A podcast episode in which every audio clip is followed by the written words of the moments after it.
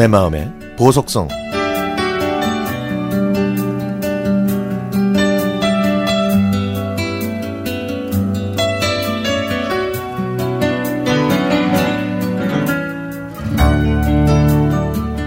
한낮에 그늘 없는 곳을 걸으면 더위에 지쳐버리는 요즘이네요.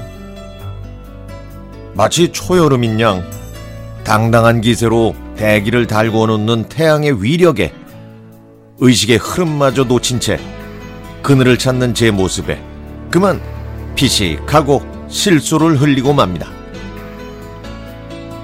무슨 배짱이었을까요?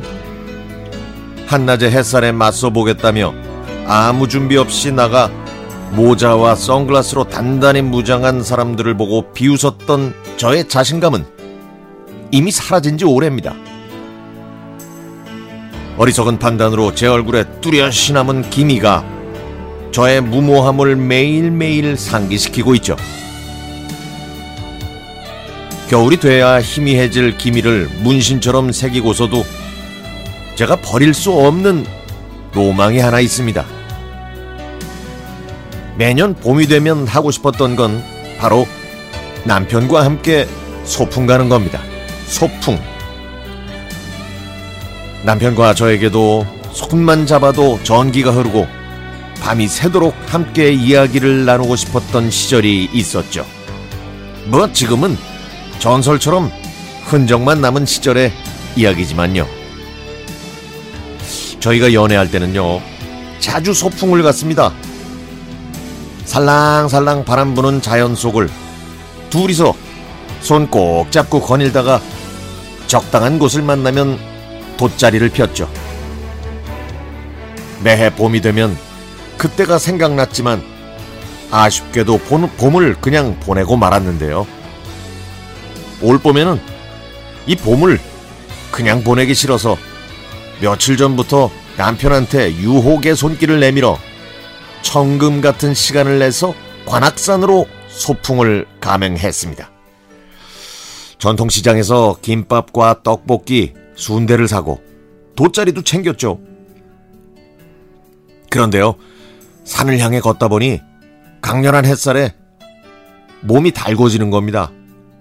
마치 한여름인 양 내리쫓는 직사광선에 모든 것이 녹아내릴 지경이었죠. 저는 요령 있게 그늘진 곳을 찾아 걸었지만 남편은 멀리 떨어져서 땡볕 아래로만 걸었습니다. 못마땅한 마음도 잠시 더위에 지쳐가는 남편 모습이 안쓰럽게 느껴지더군요. 소풍 가자는 아내 말에 따라 나선 죄밖에 없는데 저는 남편을 위해 짧은 코스로 가자고 제안했는데 이 남자 아, 길도 잘 모르면서 엉뚱한 곳으로 가자고 하네요. 그 길이 더 힘든 길인 줄도 모르고 깨끗하고 쾌적해 보이는 모습이 마음에 들었나 봐요.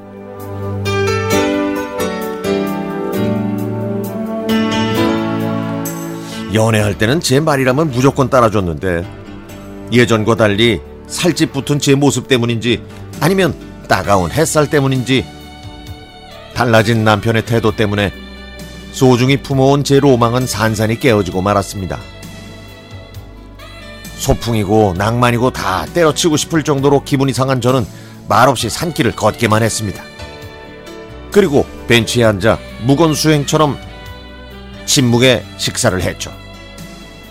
온 산자락에 흩어진 연무롱 진달래는 어쩌면 그렇게 예쁘고 지저귀는 새소리는 어찌 그리도 청아한지 돗자리를 펼칠 새도 없이 후다닥 끝나버린 슬픈 소풍이었습니다. 남편은 점심 먹고 기분이 좋아졌는지 휴대전화에 저장했던 노래도 들려주고 진달래 앞에서 사진도 찍어주겠다고 했지만 제 마음은 돌이킬 수 없었습니다. 이 봄의 낭만 파괴자는 과연 누구인가요? 철없이 소풍 가자며 무모한 추억 사냥에 나선 허리가 실종된 아내? 아니면 DNA에서 연애 세포를 제거해버린 채 다정다감한 성격마저 망각해버린 남편? 아휴, 꽃피는 봄만 되면 왜 자꾸 옛날 생각이 나는지 저도 그 이유를 도대체 모르겠습니다.